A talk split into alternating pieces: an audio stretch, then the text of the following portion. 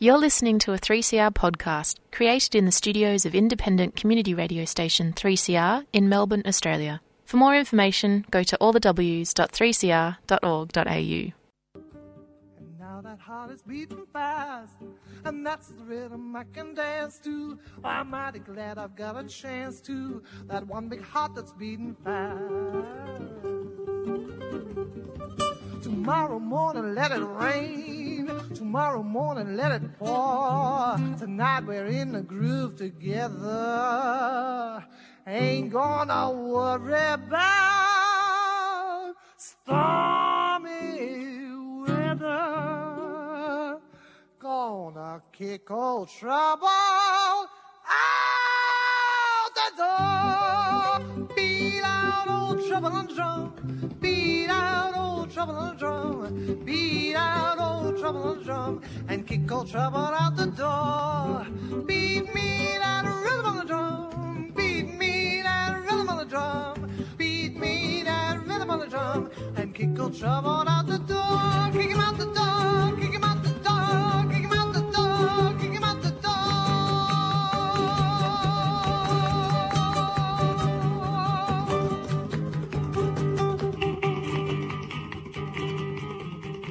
Welcome to Radical Australian Community Radio 3CR. This program is produced by the extraordinary Kelly Whitworth, and the pedestrian Joe Toscano does the interviews.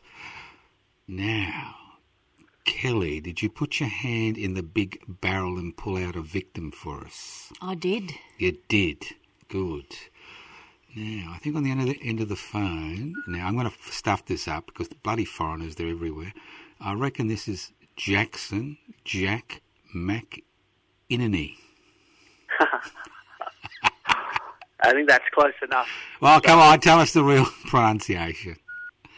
Well, it's McInerney. Oh, McInerney. Oh. God. God. I had a- I had a drinking mate called McInerney in, you know, in the 70s. I'm shocked. There's not many of us around. Well, I don't think he's around either, considering his alcohol intake.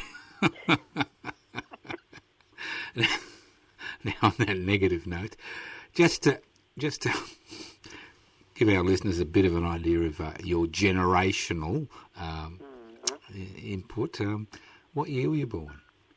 I was born in 1987.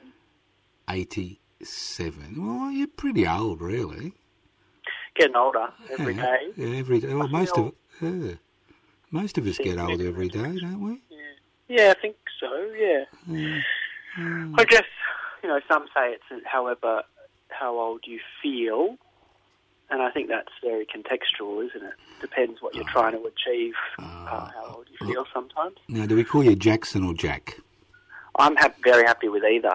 Well, it's your it's your interview. Which one? Um, well, yeah, no, you can use them interchangeably, Joe. Can do, you? do you prefer Joe or Joseph? Uh, I prefer Joseph because there's a, a bloke called Joe Toscano who's a uh, who's well known in Melbourne, but he's kind of on the different political plane I am. So I like to differentiate myself. So I like I Jackson. Joe Toscano who's a woman too. Yeah, there's a lot of us about, but this is about you now. I like Jackson. It's got some gravitas to it, you know. Jackson. Yes. Yeah, I'll, I'll, well, let's roll with that. You can also try Jacko on for size if you like. But Some of my mates call me Jackie or Jax. You do? Excuse me, you're not one of us. You're no Jacko, okay? With that surname, how can you be a Jacko, all right? A Jacko Mac. Now, My dad's nickname was Knackers, but I never got that one. I got Wacko. Uh, were you actually born in Australia? Yes. Really? I was born where the skate park used was for a while in the city. Oh, the Jessie McPherson. I think that's right. Or the, the Mercy, was it? Or the Wim? No, there was Jessie McPherson. It, it's a very famous hospital, Jessie McPherson, and I was really pissed off when they knocked it down. A lot of people Oh. were pissed off because what was now you've got a women's centre. The the central block was kept because Jessie McPherson is a very fat. oh, uh, look, sorry about this, but I'll, I'll get. I'm a nut about history, especially radical history. it was actually the first hospital for women in Victoria, and it was built by women donating a penny to a special fund. Because at that particular point in time, in the 1880s and 1890s, where there was no social security benefits, a lot of there was a lot of unwanted pregnancies, and women would farm out their children to what will be described as baby farmers, which are a little bit like puppy farmers. And in many houses in the inner city, Brunswick, um, Williamstown, Carlton, if you dig in your backyard, occasionally you'll come up with a child's skeleton because if you didn't pay your money as a single mother, your child would disappear. And so, because there was a huge ruckus about this in the 1880s and 1890s, the women of Victoria banded together, including the women in the emerging trade union movement in the uh, Seamstress Union, and they donated a penny uh, a week to a special fund to create the Jessie McPherson Hospital. Hmm. How's that? You were crea- so you were born in a wonderful institution. I think that's correct because my mum always used to say that me and my sister were born in a women's hospital that wasn't there anymore, and then my younger brother, and she used to say it was where the skate because like when I grew up there was a skate park there. Yeah. Maybe I got the name wrong, but I do have a, a habit of having complete, completely uh, uh, apocryphal memories of my history. So, um, and I'm learning this. You know, having now formally studied some history, it's a terrible habit, and uh, I, I learn this when I recount. You know, some of my favourite stories about my past to people who are always there, and they say, Jackson, that never happened. That's complete um, fallacy. Uh, but you know, you can't let the truth get in the way of a good story, can you, Joe? And, No, never. um, look, look, I look. I've been broadcasting for over four decades, and I agree with that. It's the only way you get ahead. now, now, Jackson, what's the first thing you remember about being on planet Earth? Far out. Um, the first thing I remember. Well, again, this is hard to sort, you know, family folklore from actual memory. But when I was very little, between the ages of kind of two and four, we lived in Yuendumu, which is about, you know, equidistant between Darwin and Alice. Hang on, Um, hang on, hang on, hang on. You were born at Jesse Mack in bloody Melbourne. Yeah, yeah. But my mum was a teacher, and we went up there. All right, She went okay. up there to teach. Yeah. for a year and a half, or something like that. Um, so yeah, and I was kind of learning to talk up there, um, and spoke a bit of Warlpiri as a little tacker, and you know, my memory was that I this is this is a good example of these uh, nonsense memories. I this woman Cecily, who was a, a matriarch of the community, actually the grandmother of, of Liam Jurrah, if you remember him, who played Yes. for, for Yep. Melbourne. Yep. I my memory was that uh, she was my wet nurse, but my mother told me that is complete baloney, and she was just a close friend of the family. uh, so just me, you know, sidling up to somewhat of celebrity, perhaps. But um, the yeah, she, she gave both me and my sister skin names. I was Jakamarra, and my sister was Nakamarra, and yeah, I think like one of my earliest memories is of the time up there. I always used to say that my favourite memory of it was a billabong to my parents. You know, do you remember this great billabong? And my parents said there was no billabong. So we talking about there was a river. And I was like, no, no, it was an ice cream. It had chocolate and it had berry and white chocolate, and they don't make it any anymore. They don't hmm. make this particular billabong anymore. So it was always a very fond hmm. memory. But you know, I used to stand out in front of the general store, and everyone who left, I'd just ask hmm. them for a lick of their ice cream, Yeah. and um, And they and they would give it to me. And I was a little blonde uh, ch- cherub, and you know. uh, So then when we came back to Melbourne, you know, we went to Carols by Candlelight, and I would just walk up to other people's rugs and sit down, start eating their food. Say, hey, how you going? Very, you know, very communally minded from a young age. yeah, that's right. Yeah. What's yours is mine, and what's what's mine not yours. That's, that was your attitude, was it?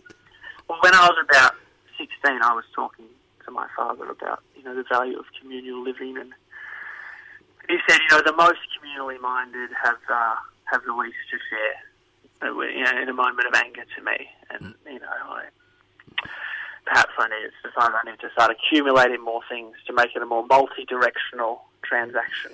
Mm, mm. But maybe he was wrong too. I don't know. Oh, you'll find out when you're 70. I mean, I, uh, I, I reflect on what my father used to tell me, and I the older I get, the more I realise he may have been right and I was wrong. so, did you go to primary school up there or down here in Melbourne? No, I went to Williamstown Primary School. Uh huh. Uh huh. Right next to the rifle range. Yeah. I grew up next to the rifle range. Oh, you live Um, near. Right. I watched that development get built. Mm. Did you go collect bullets as a kid?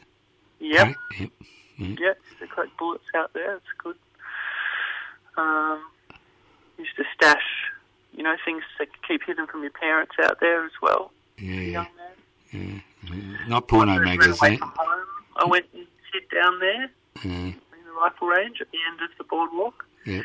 and I, I sat out there. It was cold, and you know, I thought, I thought if I stay long enough, my parents' fury will turn into fear, and I'll come back and they'll be really happy to see me again. But I only lasted about six hours, and I was cold and hungry, so the fury hadn't dissipated. What, what did you do? Can, can we? You want to share? What did I do? I just sat and thought. No, no. But why were they furious? That's what I'm interested in. Well, I had one of those strange experiences where I'd just been hypothesizing to my parents the day before about how they would react if I was suspended, just out of interest. and then, incredibly, the next day I was suspended. Just and, and they and you will not believe this, Joe, but the man who suspended me actually wrote the incorrect date on the suspension form and then crossed it out and put the actual date, which was the next day. So my parents were convinced that I'd already been suspended the day before. That's why I'd been asking the questions. Um, but that was not true. It was just a, a series of unfortunate events. So, so how old were you? How old were you? Oh, it was year seven, yeah. Yeah. Well, who'd believe a seven-year-old anyway? Yeah. Yeah. I, no, I was 11. I was 11, or Eleven. 12, 12 years old. Mm, well, then you're a chronic liar at that age. So who'd believe you anyway? it's a sign of high intelligence, apparently. Chronic lying. Yeah, yeah. So, what was life like for a, a nice little cherub at uh, Williamstown who had a little bit of Aboriginal, um, you know, a little bit of an Aboriginal understanding? Mm, what was life like? Like, well, you know, it it was idyllic in some ways. To be fair, like we, it's a very safe suburb. A lot of kids our own age. You know, they could move around, but it's a very it's a very monocultural suburb as well. Like when I I changed schools when I was in year nine, went to school in the city, and um, you know, I'd never met you know someone from you know I'd never met a Jewish person. I'd never met really socialised with anyone who wasn't white. To to be you know to be honest about it, like there was a, like there was a you know a few kids in my year I'm still mates with, but they it was very yeah there, it was a it was a pretty monocultural upbringing I would say in retrospect. Yeah, how, about, how about all those foreigners at the shipyard, mate? The Italians and the Greeks. Did you have much contact uh, with their children at school? Mm, The Croats, the Balts, you know? No, I feel like a lot of them went to the, through the Catholic school system in Yeah. Willie. You know, it was fairly segregated in that way. Right. I reckon like we had some Marys across the road, um, and that was, you know, probably where more of those kids went in primary school. And then the other thing about Williamstown is that you know it was it was changing demographics, and a lot of kids went from the public primary school into private schools as well, or into the. Catholic school system after Mm. stayed the state school system. So, but yeah, like you know, this wasn't. This is just. It's just more of an observation Right. in retrospect, and you know, it's a yeah, it's it's a town. You know, people would describe it as a a country town in the middle of the city before they built the Westgate Bridge, and it was very isolated and insular.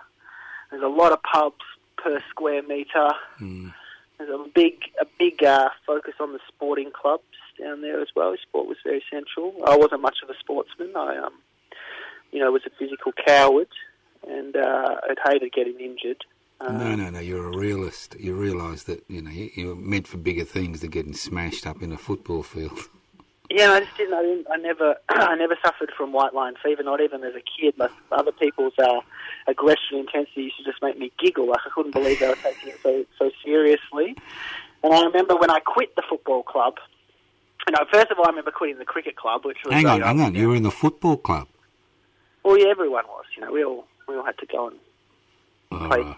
cricket. You know, it was, Yeah. it was the done thing.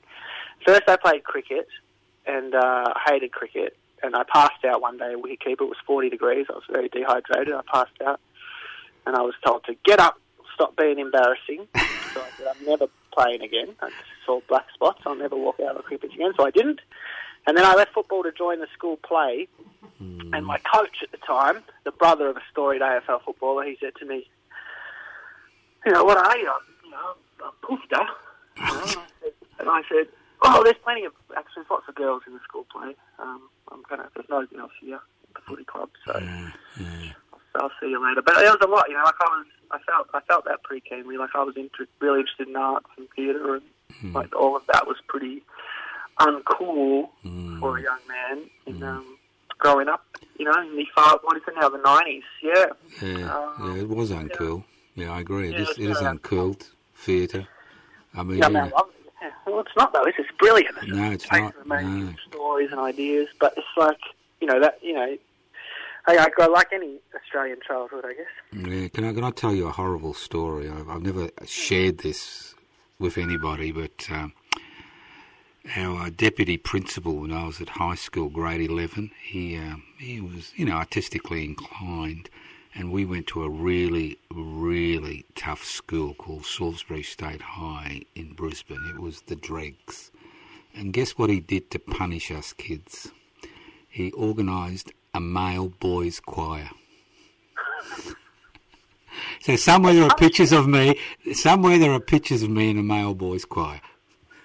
Well, there's certainly pictures of me in the same, Joe. I love Yeah, but- but that Did you was enjoy 20 it Once you did that, did you enjoy it? Well, it's funny you did. We did. We actually sang at uh, school assembly, and everybody would be giggling, and we we, we took it very seriously. Yeah. Now, getting back to your story, look, I've just just realised we asked the big questions here in Radical Australia. Now, with that surname, I assume it's Irish background or Scottish Irish. What do you think it is? Yeah, I, Irish on my. Yeah, well, how come? How come? How come your bloody parents didn't send you to the Catholic school at Williamstown? What's going on here? Well, my father was a a lapsed Catholic, I suppose, when I was a kid, or well, we they're very anti the Catholic Church. Mm.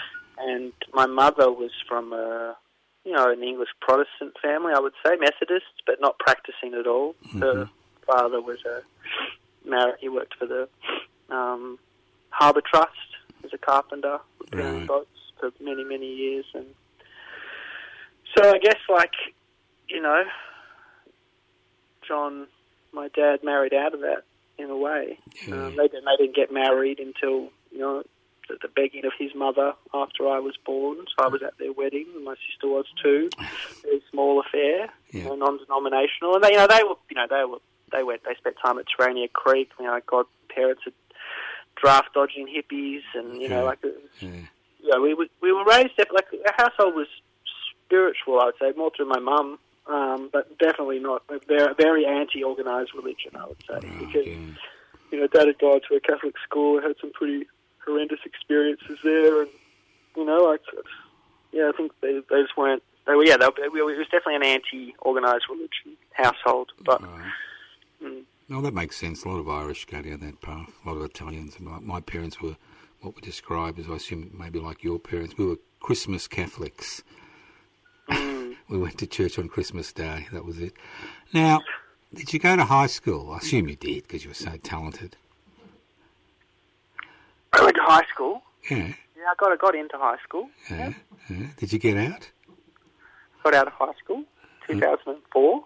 Did you? Graduated high school. You graduated. Hmm Uh, What what subjects did you do? Ooh, literature, philosophy, media, theatre, psychology. I failed year 11 maths. Well, you wouldn't have been, you know, you wouldn't have been on your own failing year eleven maths the way it used to be taught. Yeah, no, I, I, I, I, I didn't just fail. I failed. I failed up. You know, I failed in the. I failed in every possible metric: attendance, workbook, exam. It was a bit of a, a protest of one. I really didn't want to do the subject, and I was told I had to, and so I, um, Right. I, so damn, didn't I? Even then, you were a bit of a rebel, were you?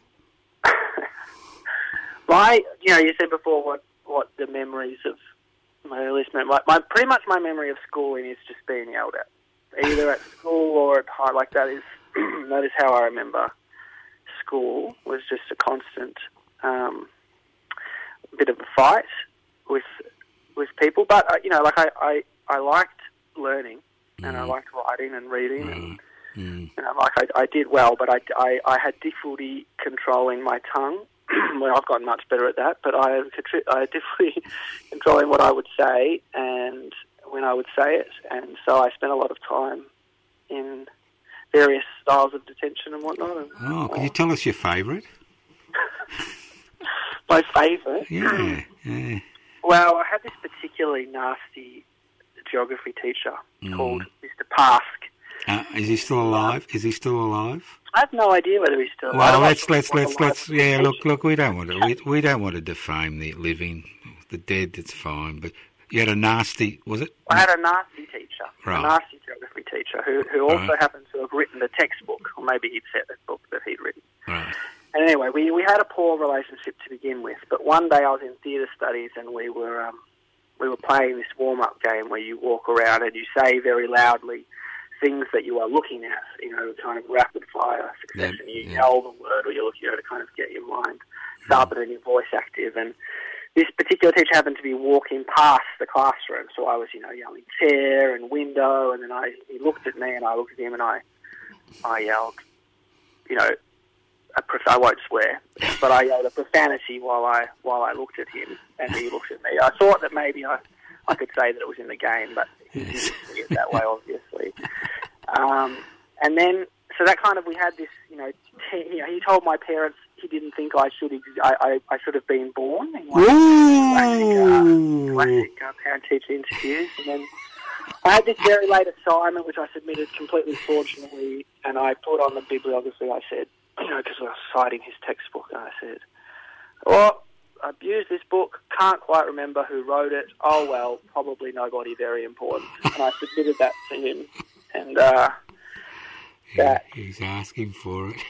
well, I didn't like. I didn't like him. He was. He wasn't just. He wasn't just me. Like he. You know, I liked fighting with people mm. verbally, verbal sparring. I was tiny all through high school. I didn't hit puberty I was Yeah. So you weren't you weren't one of. 17 what- or 18. So I, was, Yeah. I had to sharpen my tongue. I was very, Yeah. very little, very mm. Yeah. underdeveloped, very high pitched voice, and Right. Right. and. Uh, but he would be very, very mean to other kids in the class. You know, calling kids little grease balls and saying Mm. they had no Mm. no purpose and their Yeah. parents must be in. Like it was just a cruel. Yeah. The good old days. The good old days. The good old days. When men were It was a, men. it was a shit school, you know. Like, excuse Yeah. me, it was a, it was a school that, you know, it was Mel- Melbourne High School was a Mm. school, and it, it's it's it's its ethos at the time. We had this very upright principal called uh, Mr. Willis, and uh, I remember once me and my friend we, we we got a petition with lots of signatures to have the Union Jack pulled down from above the school, Mm. and you know perhaps the Indigenous flag flown up there instead, you know. Mm. And we, I think we gathered 300 signatures and we took it to his office. We put it in front of him and and he said, he read it, he cleared his throat, he put it back on the table, he pushed the document back towards us. He said, boys, this is very impressive, but if you push this, I will expel you. and that was the end of the, The protest. Yeah. the protest. Oh, look, let's move on to greener pastures. You fell out of high school. What, what, did you fall into? Well, I went to study journalism at RMIT. Why did But you I- choose? Uh, now, don't tell me it's because you had poor marks that you chose journalism. Tell me that you had a love for it. No, I had good good marks. I Yeah. could have, probably, probably could have chosen whatever. Mm. But um, I, well, I really wanted to go and study drama. To be honest, is what I really wanted to do. But I was talked out of that by people close to me. Yeah, well, you need you need you need a job. I've heard That's- this one well, that's before. what they said. Yeah, you need That's what they you need said. something that'll make money. right. That's what they said to me. Um, Look, look, every parent says that to their child at some stage. I want to be in a rock band. You need to become a dentist first, you know? Crush any ambition, you know? It's it's it's our role as parents. But I could have been a TikTok superstar if I had honed my No, drama th- skills. there was no TikTok then, and you're too old for it now. There was no Netflix either. There was no glut of content. Bloody Mm. actors popping up everywhere. Yeah. Jobs out the wazoo. Look at journalism now. Yeah. God. Yeah, yeah. Um, anyway, it's a, it's a it's an old it's an old discussion. But um, I went to do journalism. I, I, I, to be honest, I chose journalism because I wanted to be Hunter S. Thompson by the time I was 18. Um, and I quickly found that most other people in the course did not want to be Hunter S. Thompson. They wanted to be on the news or, um, you know, um, but yeah, you know, I did uni. I, got, I went too early. Went straight out of high school. I, you know, I wasn't really that interested. I was also working multiple jobs. You know, I moved out of home straight away, and so I didn't do very well. I, you know, I did. I just coasted. I didn't didn't make any take any advantage of the networking opportunities that were presented to me. I always hated that word, and um, yeah, so I studied that, and then I ended up managing a pub, and then I started a business. Back, back, back, I- back, back, back, back, back, back, back, back, back, back. Managing a pub. How did you fall into that gig? Well, you know, you just No, no, I don't know. That's why I'm asking you. well, you start behind the bar, yeah. And then you do the stock take, and then you do the rosters, and then you know you just you just do whatever the bosses ask you to do. Yeah. And eventually, that's what you end up doing. And, uh, and uh, what? Look, we won't kind of mention it, but what suburb are you in? Oh, this was still in Williamstown. Oh, Williamstown. I moved out and moved back. You know, like I lived in, lived in Thornbury and Clifton Hill and Uh, Footscray, and, and anyway, I, I went overseas a few times. hang on, hang on, hang on. You went overseas. Yeah, What was the first time you went overseas? uh, I think I was 19. I went to went, went to India. The first place I went for a few months. Then, The questions aren't hard enough, Kelly. That's why he's falling asleep. All right, okay. You went, yeah. You went. You went to India. What? You're following a guru or a girl or a boy? What were you following? Well, Anybody who goes to India follows somebody. I actually think I went. You know, I think I needed to get out of the country. Right. Was, What? The ASIO was chasing you. no, nothing, nothing so glamorous. No, no, I just was um, I was just doing doing my folks and friends' heads in. Probably like I was.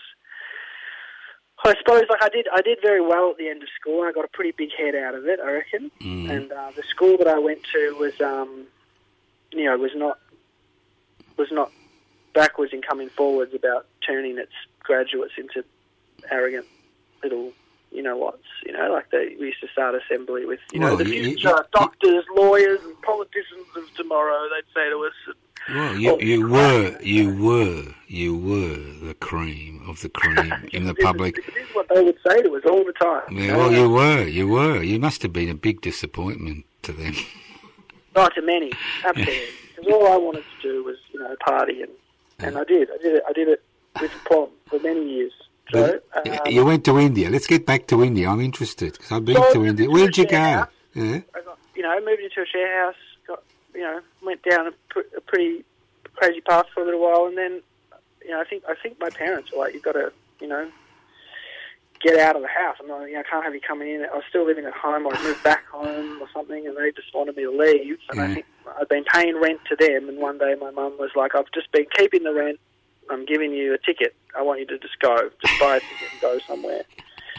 She said, in the words of Gough Whitlam, it's time It's time. and uh, and I so I I left. But my my dad actually came with me for the first month. I'd never been. He came, he, he loves India, and he, he came back, and we travelled together for for a month, Well, that's good. which included. Yep, Mm. it was good. We came close together, and you know, like I went to India, then I went to Europe. I lived in Ireland for a while, and um, You lived. worked- you- lived hang in on, Ireland. hang on. You lived in Ireland for. Nobody lives in Ireland for a while.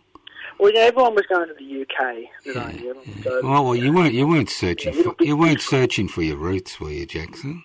I was though. I did. I was. You know. I, I was always curious. Like I, I liked Irish writers, and Mm. I, I liked the lyricism of the kind of mythos around Ireland.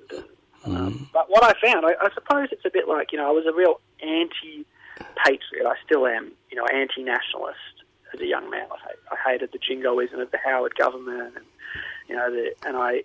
I, you know, so I, I felt alienated about my Australianness, and I thought maybe I'll go and find out what, you know, what Ireland's all about. But the, the kind of the reverse thing happened. Like Dublin compared to Melbourne is a tiny city, and it's you know if if if, if Williamstown was monocultural, Ireland was twenty times that. You know, and the racism that I experienced over there blew my mind. You know, they had mm. they had this big influx of Polish workers, you know, the EU, and you know the part of the bloc, and it was just it was so obvious on display, and the drinking was you know very very heavy, and you know I got into that, but I was I was bored, I was lonely, I, you know, I had no friends or anyone that could. What about this extended family of yours? Every Irish person is an extended family, or is that a mythology? Well, I, you know, I stayed with my my um my father's sister, his older sister, who was much much older than him. Like he was an uncle when he was seven. He was one of seven, and Mm. um, so so. But she's actually an American, and she she she, she was born in Australia. She married a Scotsman. They lived in America, had their kids there, and they they were currently living in Ireland. Uh, they're a very credentialed kind of pair. He was doing some. Her partner Gary was doing these grants for the for the EU, these EU science grants, and he was advising the Kazakhstani government. And they kindly took me in, but you know I was a tearaway. Like I ended up, you know, banging on the wrong house next door, trying to get them to let. I'd gotten confused which house it was, screaming, letting me in. And you know, one classic morning, I, I was I'd been. My sister was living there at the time too, studying, and I'd been at her university apartment, and I'd, you know, gotten terribly, terribly drunk, and ended up. I was very sick in the middle of the night, and I in the you know red wine everywhere, and I, I cleaned all I cleaned all the bed, Joe. Like I cleaned everything up in the middle the night. Started the wash machine, so I was being very quiet, and then I got up in the morning. I came out the front door of my bedroom. My auntie was standing there. Said, "Did you have a good night, Jack?" I said, "Oh yeah, it was fine, fine, no problem." And she was like, "Oh yeah, did, anything happen last night?" No, no, nothing happened. And I turned around, and there was just vomit all over the front of my bedroom door. Like the whole thing, I was just behind my back as I was talking to her, and I, I just yeah. So I moved out not long after that, and um, Well, I that, got my own place. hang on, hang on, Two- hang on, hang on, Jackson. No, hang on, Jack, Jackson. Did you clean up before you moved out? Of course, I cleaned up. Oh, okay. I needed to ask. I'd already cleaned up. I'd I've had rel- I've had relatives like you stay at my place, and I they didn't clean up. But go, so you're better than I that. just missed the spot. I missed the spot. Right. Um, but but yeah, I moved out. I got my own joint for seven hundred euro a month or something outrageous. A tiny room. It was a single bed with a, with a door at the end. I was working sixty hours a week at the Four Seasons Hotel as a banquet waiter, serving the Irish elite. And I would notice, you know, they always come into these. It was Christmas, and they'll come into these charity parties, Joe. You know, they come to these Barnardo's Children's Charity. Oh, and oh yeah. Oh. Oxfam, and it was the same pricks every week walking up to these various piss-ups to pat themselves on the back, and they were the most disgusting people I'd ever met in my life, and you know, serving them in. Yeah, so you got on the philanthropy circuit. Oh, foul. And that's uh, you know, this is, you start to you know, the more you spend time with people, you know, like these these you have these revelations about. Yeah, like you know, th these big charities. Like, uh, funnily enough, I went from that job to actually raising money for these charities. So these are the jobs you can get when you when you're overseas. But you know, but so did but did, but did, but, but did you wear something funny? Port Leash, you know, saying to people, you know how many Irish kids are sleeping outside tonight? And someone would punch me in the stomach and say, I know, I slept on the street last night. And then, then you go, then you- you look at the breakdown of where all this money's going, and you're raising from people, you know, hardworking people on the street, and you mm. know that, you know, 50% of it is going to administration, executive outlays, and this is, there's been at the Four Seasons Hotel and these lavish Christmas parties, all yeah. pat themselves on the back, and Yeah, but Jackson, did you have to dress as a leprechaun? Of course, I, that would be very culturally insensitive, and I, I wouldn't do something like that. All right. You came back to the land of Oz. What did you do? Well, first I went to America, Oh, uh, and that was fun.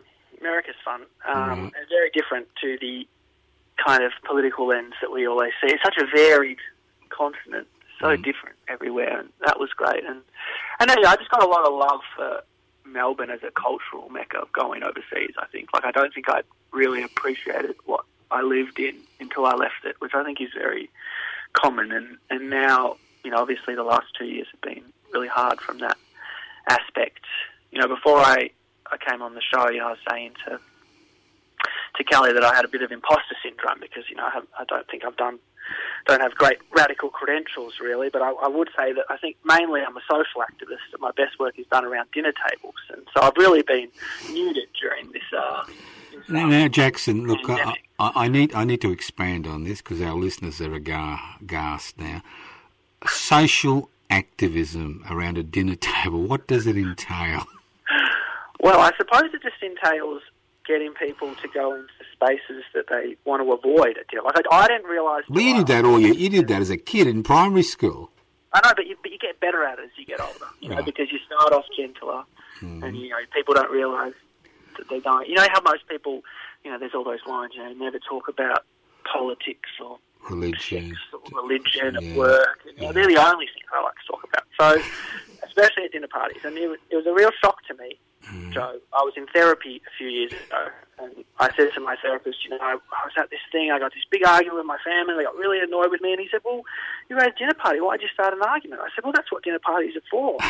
And he said, and he said, Jackson, most people go to when they go out to dinner, they're hoping not to have an argument, and I, and I was dumbstruck. Like that was the first time that I that had ever crossed my mind that people went to meet other people not to argue, That's not right. to debate. Like this was this was mind-boggling to me, and I still like I, it still surprises me.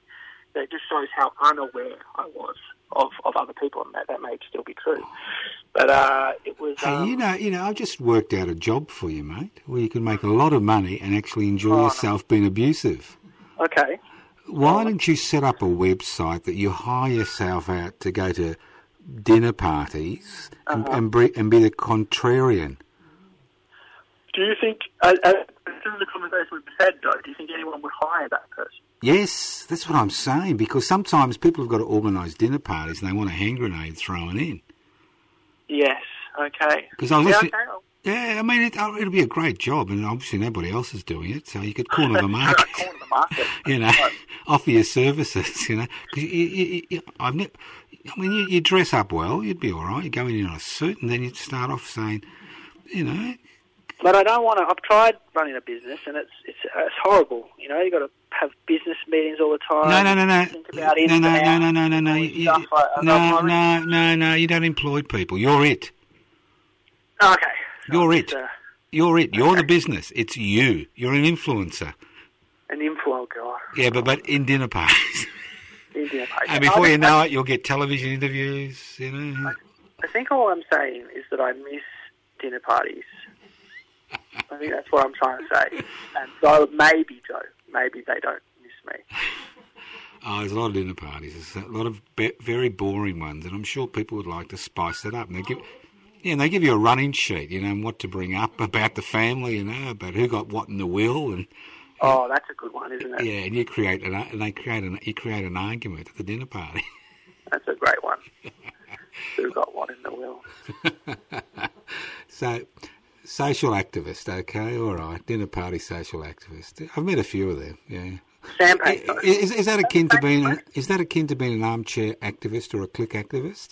or a keyboard warrior. Keep cool, or I think this is true. I think I think this is when I first came to 3CR. It was um, you know I recognised that my activism was mainly just running my mouth or running my keyboard, and I wanted to learn more about you know spade work and actually, and I have learned a bit more about it, but I still haven't done that much of it because it, it is, does sound like work. Meanwhile, running your mouth, just for me is, is fun. So I.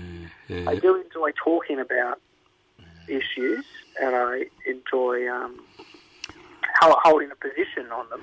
But you know, doing the work is something I'm, I'm still still learning. I'm still learning to do it. but you're very lucky you're about 30 years younger than me because your type of bloke would have, be missing front teeth in my era. Oh, so if I had a penny for every time someone of your generation has said that to me, Yeah. I would have a lot of pennies. Yeah, I'm he's- glad. I'm glad I didn't live in a brutal era. You know, I've never thrown a punch in anger, and I've never been punched. And you know that maybe it's it's great. I'm well, it's great. I- I'm very pleased. I've never been. Cons- I was never, you know, I was. I was a draft resistance, but I, I was never conscripted. I've never fought somebody else's war. I'm exceptionally lucky. Exceptionally That is me lucky. Yeah, we're, we're very lucky people. Um, So you come back to Melbourne. So what do you do for a crust? I work in a high school as administrator in IT. Administrator in IT. What does that entail? Well, normally I do what's called the daily organising Mm.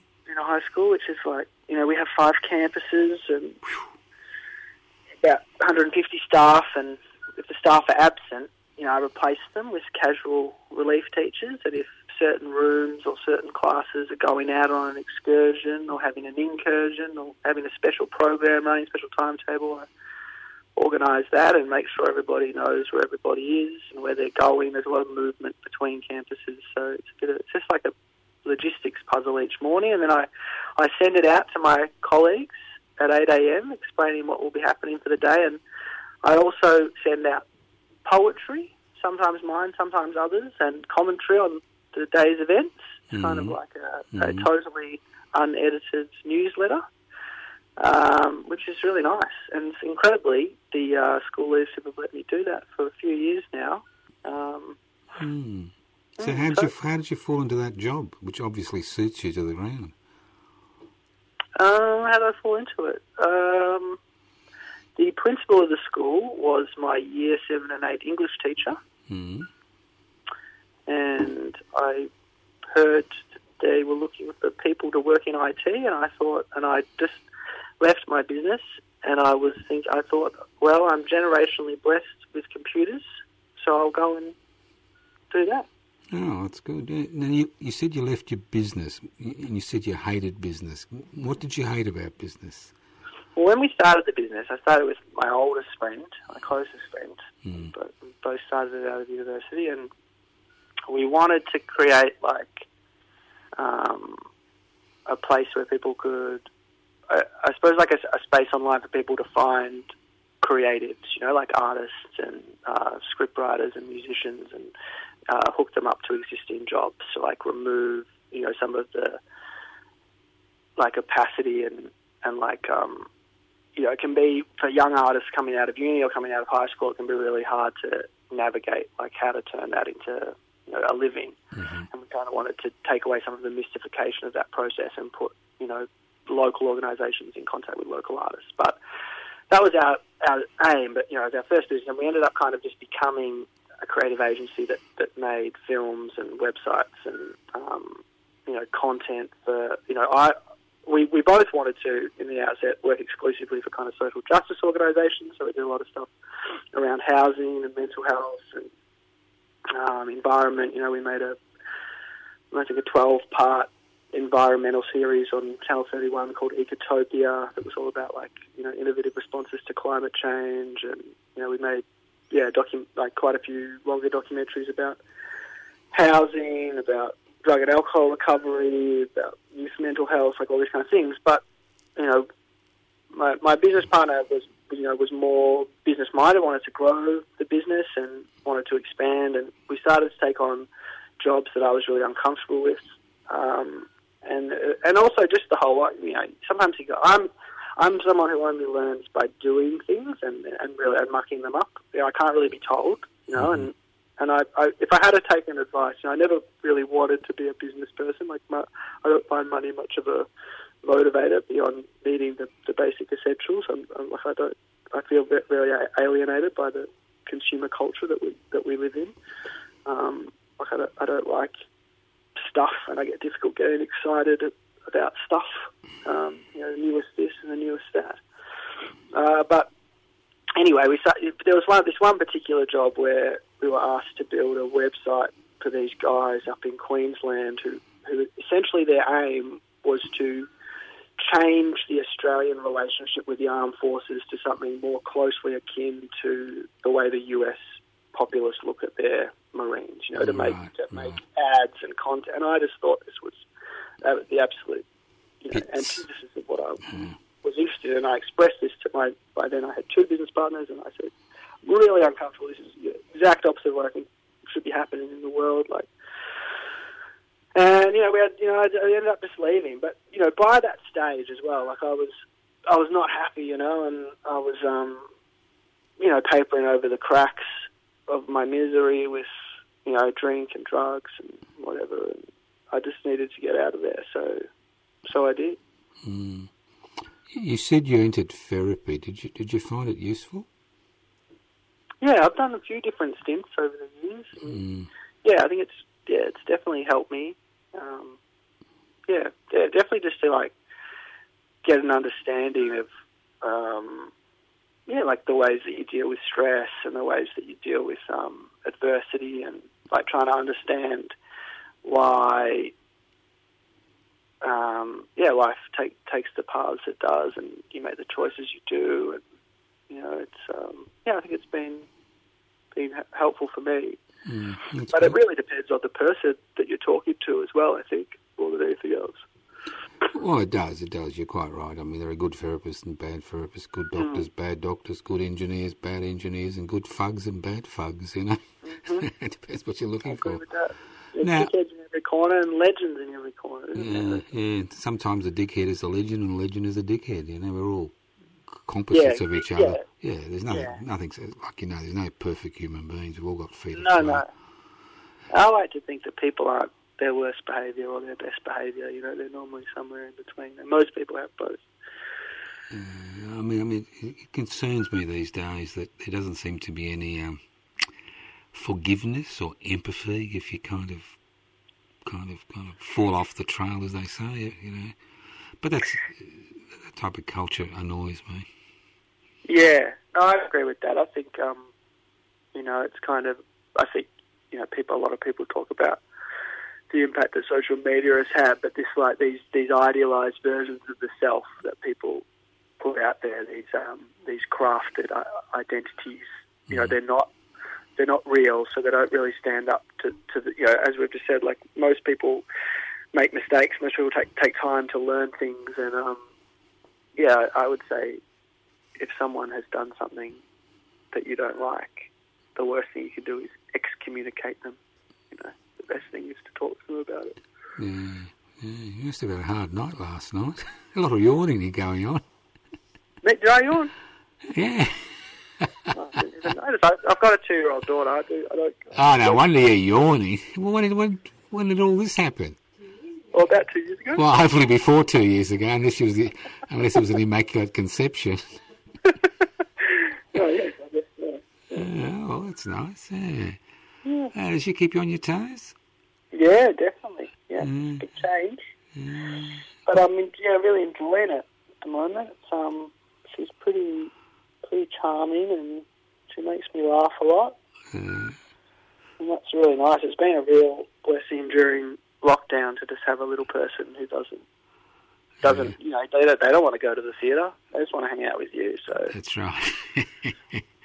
it's funny, you know. My um, daughter rang me. If it's you know the lockdown's very difficult. She rang me. Uh, she, we've got a six six month old granddaughter, and she said, uh, she said, Dad, could you send me a photo of yourself? Because every time she sees somebody new, she starts crying because she's had no contact with human beings apart from her parents and her brother. Mm. Uh, very sad. How old is she? Six months. Oh yeah. So she's in that period, you know, that COVID period. You wonder what and impact it has. Yeah. You do think about that, and you think about you know how much people get from reading faces and expressions and mm. you know these masks all the time. I don't know. I don't know if you use the. I've, I, before I had before we had Siggy, we never used video conferencing. I always found it strange. I much prefer to be on the phone where you can have the illusion of undivided attention. But mm. but the, uh, the the video conferencing is so brutalist. You know, you got this person right there, and I just never liked it. But it has been a bit of a yeah, good um, circuit breaker for her to at least see yeah, her grandparents and yeah. um, all those things. We've been very lucky. My my partner Mad's her mum lives mm. right around the corner from us. So she's at least right. been able to be really involved throughout oh, this period, which is amazing. I assume now that they've got a granddaughter that you're you're back in the fold, Jackson.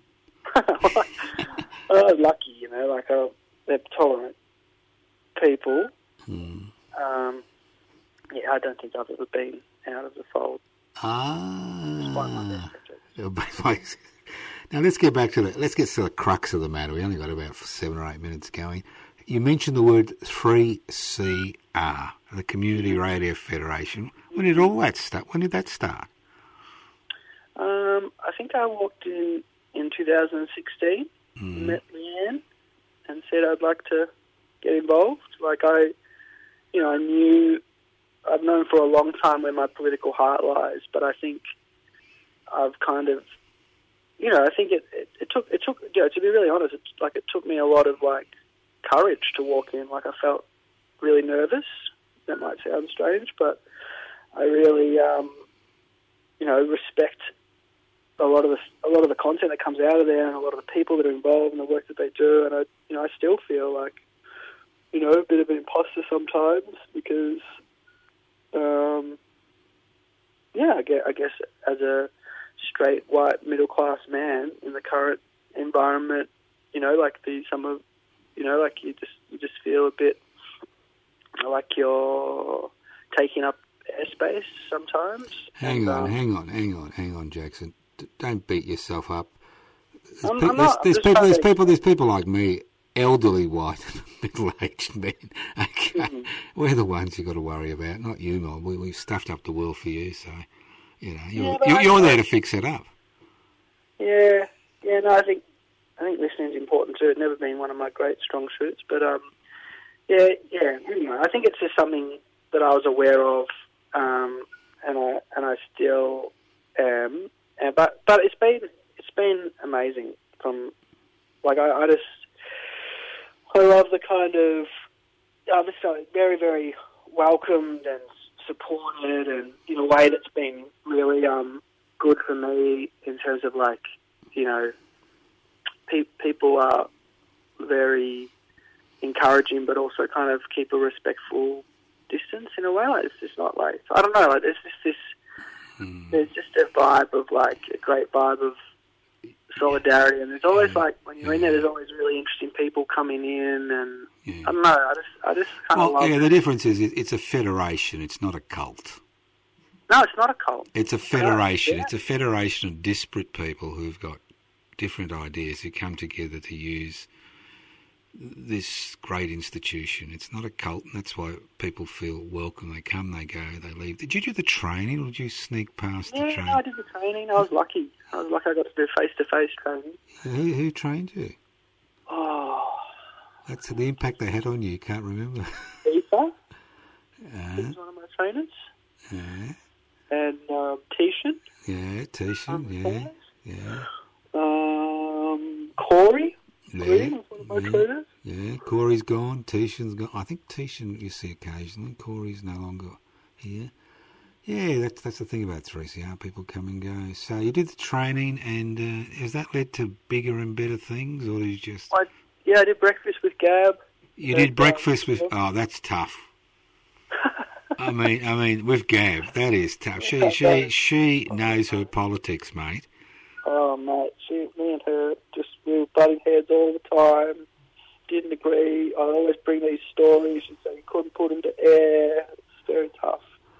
But um, it was good, you know, good um, proving ground.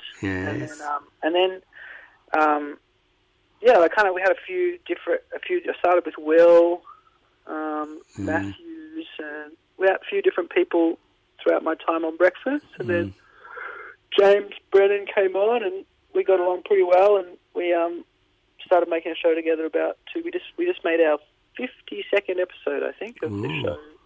Uprise Radio, which is like current affairs half hour, and we've recently been joined by another host, Mercedes. It's great to get another perspective on the show. Yes. Um, and sh yeah, she's been awesome, and yeah, it's um, yeah. So, so, so when is it on? What what time is it on? it's on every second Wednesday at five thirty. Right. Um, yep, and Is it current affairs or is it more philosophical? well, it's current affairs, Yeah. but with a kind of you know with a long form. You know, we only really look at one topic each week. So last week we were talking about the erasure of women's sport during the pandemic.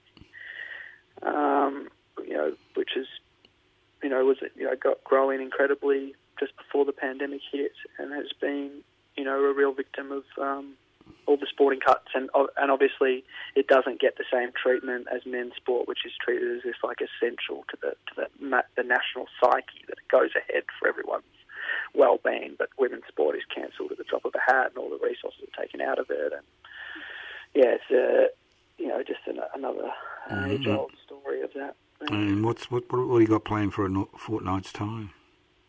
Uh, we're going to be talking about the US UK deepening alliance with the nuclear submarines, mm. and also just what, yeah, like what danger this deepening relationship with the US puts Australia in. That's right. Yeah, you better move out of Darwin or Alice Springs if you're listening to this program because we've become the front line. Well, look, yeah, it's, it's been really frightening, isn't it? It is very frightening. The thing is about all this crap analysis, it's just crap and the government build at ABC and the corporate owned media, so I'll be looking forward to listening to that program. Look, it's been a pleasure talking to you, Mr. Jackson McEnany. Pronounce it for us. McInerney. McInerney. See, I got a producer who forgets the names of the guests.